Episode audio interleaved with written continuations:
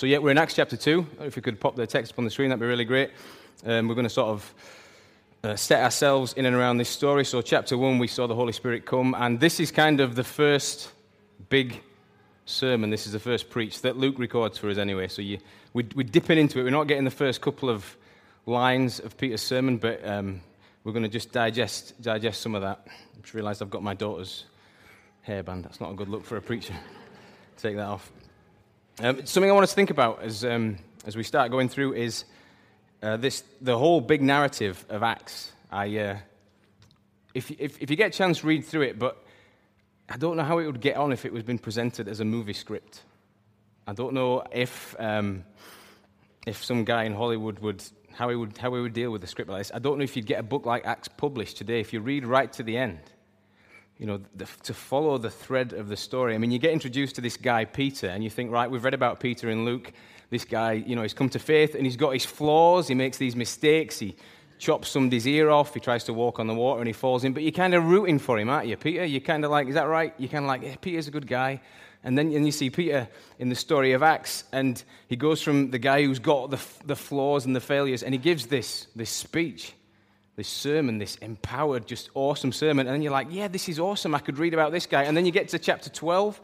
So get, get home, read through the book of Acts, do it in one sitting, be an awesome you know, servant for Christ and get into the book of Acts. And you realize that Peter just gets dropped, you know, just gets discarded in, in, the, in the narrative. And along the way, you've, in I think chapter 6 or chapter 7, you've got this guy called Stephen, gives this heroic sort of speech um, um, to, to sort of defend the faith. And then he's is stoned to death.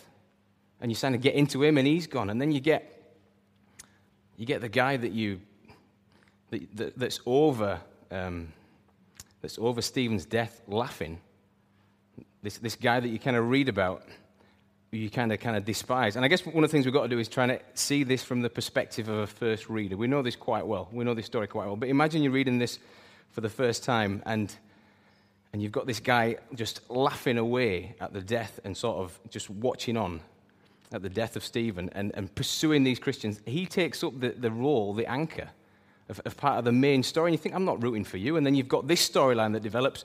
The Apostle Paul, who was Saul, becomes a Christian.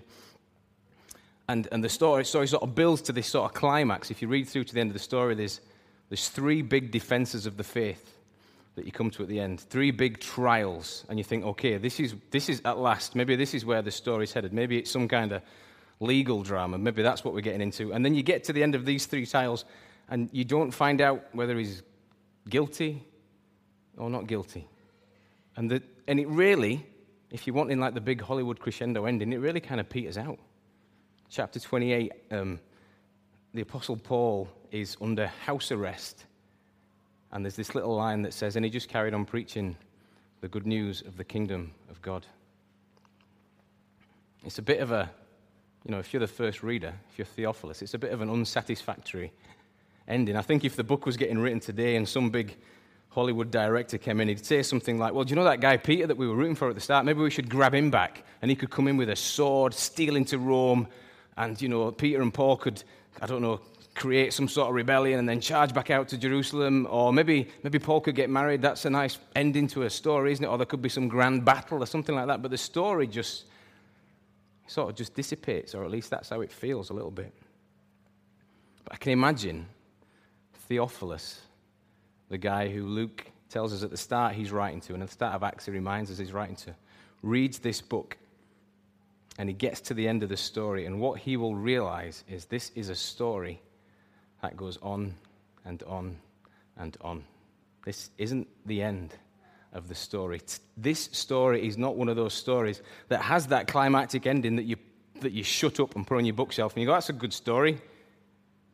Theophilus reads through this, and, he, and as he puts the book down, or the scroll down, if that's what it was, he would realize that, man, I'm, I'm part of this story. Uh, to deal with this story, you've got to become part of this story. This story goes on and it goes on. And it, it, I think he would have, and we sort of camped out in verse, chapter 1, verse 8. Um, it's not going to be up there, on, on, but you, you might be familiar with it last week. And, and I think he would have these verses sort of ringing in his ears Wait for the Holy Spirit, and you will be my witnesses in Jerusalem, Judea, and Samaria, and to the ends of the earth. ringing in his ear. This, this idea that this is a story that you become part of. One thing I want us to, a picture I really want us to get, so a bit of big picture act stuff, is that this, and because I think it really, it, this is the story of the church. We're tracing back to this, you know, the story of us. It's, it's the first Christians and the first church. And this story really helps us, and sh- I think it really shapes what we are as a church. You, you read through the storyline, and, and chapter 1, verse 8 really helps us get ahead, ahead on it. Wait for the Holy Spirit. You will be my witnesses, Jerusalem, Judea, Samaria, and to the ends of the earth. See a picture that goes out and out and out. And you follow the plot line of the, of the story. And geographically, it goes out and out and out. And even culturally, it goes out and out and out. And, and kind of all this stuff comes along, all this stuff happens. There's all this suffering, there's all this turmoil, and there's all this trauma. But it's just about a story that goes on and on and on and on. And you read through it thinking, man, I'm not sure this is actually about. It's called the Acts of the Apostles, isn't it? In it, isn't it? It's called the Acts of the Apostles, isn't it? But you read through it and you think, I'm not sure how much it is about the Acts of the Apostles and how much more it is about Jesus' spirit and the fact that Jesus' church will triumph and carry on and go on and on and on and on. And what you see as the story goes out, and this is really helpful when we think about what church is. This is something I really want us to dwell on. What is, we're going back to the original church. What is church? What is it? The story goes on and on, it goes out and out, and it finds problems all the time. We hate problems, don't we? When we run into trouble, we kind of just assume that we're doing it wrong. You do something for church and it becomes a bit hard, you think, God's not in it. Must be the wrong thing to do. Read through the book of Acts. There's trouble all the way. As the message goes out, goes out to the next place, there's trouble. There's people that believe this. There's people that have experienced this. There's people that have got this view of God. And all the while, there's this trouble, and the story goes out. This is what church is. The book of Acts is so helpful because when we read it, it shapes us out to the world. It forces us to look out of ourselves. One of the, one of the things I think church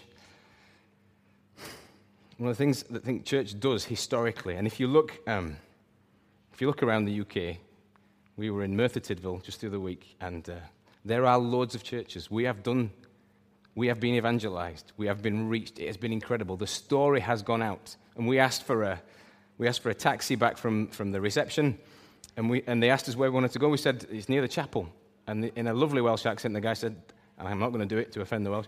He said, There's hundreds of chapels around here. And there are. There are hundreds, especially in that part of Wales, there are hundreds of chapels. We have been reached. This message has gone out. But one of the, maybe one of the flaws in the church is that we get comfortable really quickly and we kind of forget that this message is one that goes out to everybody.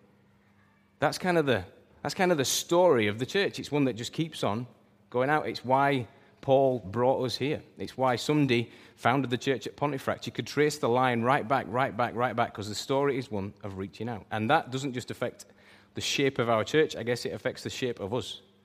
We are people who are to, having experienced this awesome news, be people that are looking all the time to, to share it and bring it out. And if you look back at, the way Jesus talked, you kind of realize these, these kingdom values that he banged on about, kept telling stories about lost sheep, about, you know, the fact that you'd, you'd, you'd just, you'd park all your sheep and you think, no, there's one that's lost, I need to find that sheep. I need to go out and find that sheep. He told stories about banquets, that having invited a bunch of guests that didn't want to come, he threw out this audacious invite. He said, well, let's just get whoever we can get in to come. And you realize that as Jesus presented the kingdom, and the church picks up in Acts that this story is about reaching out to the people. I, I heard a quote, a preacher the, the other week, who said that church should not be a museum for the righteous, but a hospital for the sick. And I thought about that, and I, and I thought, man, sometimes, sometimes churches become that, don't they? Over, over the years, these great churches just end up becoming museums for righteous souls. And, and Jesus says to us, no, I came for the sick. What is church? So we get to this, this awesome sermon that Peter gives where uh, 3,000 people are, con- are converted. And I, and I would guess, remember, remember the picture we had last week? We had this picture of the early church often huddled together um, in a room, kind of just a little bit scared. There's a few, a few references to this. The end of the Gospels, the start of Acts, the church is gathered together, and we had this thought of as a few fishermen could easily be snuffed out, snuffed out by the powers that be, and yet they prevailed. And I'm sure Peter would rather have given this first sermon to a bunch of like minded disciples in a safe place. But that's not the shape of this story of Acts. Peter has got to go outside to the baying, angry mob. Men of Israel, listen to this. Jesus of Nazareth was a man accredited to you by miracles, wonders, and signs. This is the start of the sermon, which God did among you through him, as you yourselves know. Listen to the, the sting of his first sermon. And one of the things that we'll pick up is that not all sermons are like this in the book of Acts. We've got to hold them loosely to a certain degree. The, the, the style of sermon changes, but this is the first one that we get. This man was handed over to you by God's set purpose and foreknowledge, and you, I don't know if he pointed at this point, I'm imagining that he pointed to this, to this baying mob, and you, with the help of wicked men, put him to death by nailing him to the cross. Man, that's, uh, that's an aggressive start, isn't it? I, was, uh, I remember when I got married, a, a, friend of mine gave me some advice about public speaking. I was a, like a nervous wreck. I was in Scotland, my wedding, didn't want to make things any worse, any worse than they already were. And uh, he said, um, three bits of advice for you. Show them the whites of your teeth. I haven't really got white teeth anymore. He said, show them the whites of your teeth. Show them that you are very confident, you're comfortable. Do your fly, which is a piece of public speaking advice that I, I've carried on to this day. And then he said, don't upset the natives. And I managed not to upset the natives, but that's not what Peter does. I don't know how he got on with the other two, but at the end, he really he ends up confronting the natives. And I want you just to think about the fact that this is the mob. This is the mob that a couple of weeks earlier, and he addresses this in his speech, that they took Jesus off to a cross and crucified him. Those are the people that he's talking to. And he says to them, You did this. You crucified him. You did it. And in case they missed it the first time, it's not up there, but we'll come to it a bit later on. Verse 36, it's worth paying attention when, when something gets said twice. He says it again. You, you did this. He doesn't let him off with it. He's personal. You did this. Jesus. And he, and he like draws attention to the character of Jesus, quotes some Old Testament scripture. He says, Do you remember Jesus, the good, compassionate, kind, gentle, messianic, miraculous, wonderful, godly man. You took him, you dragged him up that hill, and you whacked the nails into him. You crucified him. You did this. This is the start of the sermon. Stinging, but worth thinking about. I was, um, I was, we did the Stuart Townend gig. Um, if you could pop the lyrics up to that song, and that, just with the, with the thought of this critique of Peter to the, to the, to the listening mob that, that you did this. You drove the nails into his hand. You crucified this Christ. I was, um, singing along to the Stuart Townend, at uh, the Stuart Townend concert, and um, I don't know if it, it was because it had been a stressful day. Um, and I'm, get, I get, I'm getting more emotional as I'm getting older. And, and it had been a stressful day. I'd made some shocking administrative errors with the tickets that I was organising and all that sort of thing. And we got into singing this song and I felt, you know that way? And I don't know how it is for women, but for men, it's this horrible moment when you realize you're going to cry. It's just a horrible thing. And you're in public, and your, my bottom lip goes, and my eyes are getting wet. And I'm, and I'm telling myself, this is ridiculous. Come on. This is, you organize this concert. You're 38. This is not the time for tears. But as this song went on, um, I think it was what you call a fresh revelation of the truth of the story. So if you could skip on to the next verse, just flick through. Is that possible? This is the power of the cross. This is the chorus. Go on again. So the story goes on, and I'm singing this song, Oh, to see the pain written on your face, bearing the awesome weight of sin, every bit of thought, every evil deed crowning your blood-stained brow. And my, and my eyes are getting wetter and wetter. And now the daylight flees, now the ground beneath quakes as its maker bows his head. Curtain torn in two, dead are raised to life. You know, my spine is tingling. There's five or six hundred people there all singing. If you could skip on again. And then I get to this bit Oh, to see my name. And I was gone. It was embarrassing. I was a wreck. And Miriam, I remember Miriam looking around at me like, Dad, what's wrong with you? Have you what's, what's happened to you? Oh, to see my name written in the wounds, for through your suffering I am free. Death is crushed to death. Life is mine to live, won through your selfless love. And I, I guess, thank you, I guess I'd, I knew this. I knew in a, in a sense, theologically speaking, that I did this. Christ on the cross, nails bashed in. I kind of knew from Sunday school, you know, we, you know, you sing the songs, we did this, it reminds you we did this. And I guess I just never dwelt on it, or maybe I wasn't, I'd never gotten into that emotional state, but I was completely gone. And I saw afresh, maybe I even saw really for the first time, yep, I had some hand in this. I played some part in this terrible story. I was watching a, a sermon on this passage of the week, and the guy used a, really helpful illustration. I don't know if you've seen the, the Passion of the Christ. You've seen the story, The Passion of the Christ. Um, Mel Gibson directed it, Uncle Mel, as we call him. Um, but there, come, there comes to a, a seat. There's, there's, there's, only he has a cameo in it. So I read, you know, Mel Gibson's got a cameo in this film, but the, you won't see him. You won't see him anywhere in the film. He, he, he would only agree to play one, to one to play one part, and it's the part where and you might remember this, that you can just see the hand there on the cross, and there's somebody who's bashing the nails in to the side of his hand. That was the only part that he would, he would take. And I thought, man, that is. Because I don't know where Mel Gibson is with his faith, I don't know. But he seems to know, seems to know something. He's, he knows that, in a real sense, that he has some part to play in Jesus upon that cross. And what Peter does in this moment is he, he just he kills this mob with this awesome sermon, just with that thought, he's like, You did this.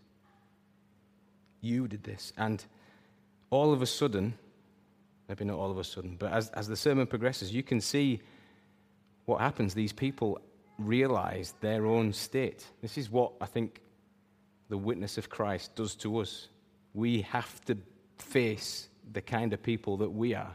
We have to look on ourselves, or we are faced with the brutal ugliness of ourselves when we're stood in front of God, when we come under His word, when somebody preaches to us a good sermon, or when we read through the story of the Gospels, we're exposed. Do you know what I mean? We just see ourselves for the way that we really are. I had this, this horrible moment, um, it was a couple of weeks ago. Jude and the kids were away, and my mum came around out the blue. And I degenerate pretty quickly when I'm on my own at home. Do you know what I mean? It goes downhill pretty quick. And she came, she came around out the blue, and I was having a TV dinner, some beans on my face. One, for, for reasons that are unknown, one sock on. I was doing the laundry, just this, just clothes all over the house. And mum came in with this look that said, Who, What's happened to you? You know, this has been three days without your wife, and this is, this is, this is you. And it's like, yeah, this is, this is the reality of me. This is it. There's, there's no hiding it. And you do that thing where you rush round and you say, and you like grab, you know, when your house is a tip, somebody comes around, you grab two or three plates like that's going to help in any way, shape, or form. And you say something like, oh, well, I've been eating salads and couscous and I've been eating all this sort of stuff. And the reality is just so clear and so plain to be seen. It's like, yeah, this is you. And th- this is what, I think this is what God says to us through his word over and over again. It's like, it's, I know what you're like. Like, and we come to church so often and we, we're able to do like, the smiley face, present the, the nice, respectable image, and all the rest of it. And when we come under God's word, when we come into his presence, he sees the, he sees the train wreck that, it, that is us sometimes. He cuts us open with his word. And one of the things that we'll see as we go through the book of Acts is that the church grows, the story grows, people get saved, people come to faith as, the, as people find out the truth about themselves. The church grows as people find out the truth about themselves. Second thing about these witnesses, I don't know if you could pop the text back up, verse uh, 29, if you can find that one, is that these people become convinced. So, first of all, I've, I've, done some alliteration. It's not really my style, but I've gone for it this week. So, first of all, they were con- confronted, and second of all, these people were convinced. I don't know about you, but sometimes I've definitely had periods in my Christian walk where I've not wanted to investigate the resurrection too, too closely in case I found out it wasn't true. I've not wanted to dig around too deeply into that. But what we need to realize um, from the start of this story, and Luke's agenda is he, he needs us to know the, you know, the start of Luke's Gospel, chapter 1. He wants Theophilus to know the certainty of this stuff. I, I, maybe as a teenager, I remember thinking, I daren't look too closely into this. My world would crumble if I found out this wasn't true. And Luke writes this stuff so that we know that this is true. This is certain. And And we can see that in the way Peter preaches. Peter's got every confidence in this story. It's, it's kind of the basis for his sermon. He says to him, You know God promised his spirit would move in a phenomenal way at Pentecost. He, he, he, quotes Joel and he points back and he said, You know, you know that the kind of miraculous vi- things that have been happening, you know, you know what this means. He talks to them about things that they know. He says, You know what's coming. You know that when we saw the Spirit move in this way, God was speaking. He quotes um, David in the Psalms, and he said, You knew that we were going to get a messianic figure. You, you knew this was going to happen. You knew we were going to encounter somebody who was like David, but not like David. He was like David in that it was kingly and that it was a prophet, but he was more than David, and that death wouldn't have a hold on him. And he says, finally, says, You knew that we were going to see this person who had power over death. And as, and as he's preaching it, I can imagine him pointing over to the tomb that is empty. Brothers, I can tell you confidently, this is the basis of his sermon, that the patriarch David died and was buried, and his tomb is here to this day. But he was a prophet and knew that God had promised him on oath that he would place one of his descendants on the throne. Seeing what was ahead, he spoke of the resurrection of the Christ, that he was not abandoned to the grave, nor did his body see decay. God has raised this Jesus to life, and we are all witnesses to that fact. He doesn't like I did when I was a teenager, shy away from the resurrection. He points to the tomb. He says, This is, this is something that we know. So I want you to just to dwell on the, the fact that he's bold enough to say, Look, we know this. We know that the tomb's empty. Go and check it out if you don't believe me. Go and see. Not only that is, is it empty, we've seen him walking around amongst us. And what you, what you kind of got to think about is the Jews, really, the Jewish leaders, rather, and the Roman authorities, they, they didn't want this to happen. It, Christianity could have been quashed pretty quickly if they could find the body. If they could just go, well, this is the body and he's dead. Or they could kill him and keep him dead. But that is not the story. And that is what Peter's saying. Peter's saying, you know, they had every chance and they had every intention of, of keeping him dead and, and burying him in that tomb. And yet, look, he's not here. He's risen. And the other thing you've got to think about, you've got to say, well, so if you're, not, if you're new to faith, if this is not something you've thought about before, can I, can I believe this? How, how can I receive this information? How can I deal with it? These are the, these are the witness accounts. Something to just chew over if, if you're like me and this was something you struggled with when you were younger. Think about the church. Peter gives this sermon where he points to the empty tomb, and 3,000 people are added to the church. I've got to tell you now, there's lots of reasons people might want to come to church today. You know, you might, rock, you might want to rock up here because the, the music's awesome, or, you know, it's, it's quite a cool place to be. And there's a bunch of reasons that you could have for going to church. In these times, with this first church, there's only one reason you go to church because people were getting persecuted, people were getting put on crosses. There's only one reason you'd go, and that's because the resurrection was true. And under massive persecution from the Roman authorities. You've seen these old films from the 50s and 60s where Christians are getting killed left, right, and center. Under massive persecution, huge, you know, huge suffering, huge persecution, ridiculously, the church grows. And it grows exponentially and phenomenally. Why? Because the resurrection was true. So these people, these witnesses, were confronted and they were convinced. And maybe that's one of the reasons we're here today, because people were convinced about the resurrection. Finally, the last point these people were cut to the heart. I don't know if you could skip on to verse 36. When they had to kind of wrestle with all this and, and, and deal with all this, they were completely cut to the heart. So Peter says, Therefore, let all Israel be assured of this God has made this Jesus, whom you crucified, both Lord and Christ. When the people heard this, they were cut to the heart and said, Peter, to Peter and the other apostles, Brothers, what, what are we going to do now? Peter replied, Repent and be baptized, every one of you, in the name of the Lord Jesus Christ for the forgiveness of your sins. They'd, they'd got it. And they'd got it in a real, authentic way in a, in a way that would change the direction of their lives. They were going to repent, they were going to turn in another direction. So when we think about this, just for a second, think about this concept that we, we're challenged with to be witnesses for Christ. This is our task. We, you will be my witnesses. It's what we are. There is a huge, and here's our problem there's a huge distrust of the church at the moment. And maybe it's been for the last little while. There's this, I mean, maybe it is any big meta narrative, any big, anyone claiming to have the absolute authority or absolute truth. We live in the times of fake news. I mean, there was a time you could put on news at 10 and it was like gospel truth. And now, even BBC News, you put it on, you think, I don't know if I believe this.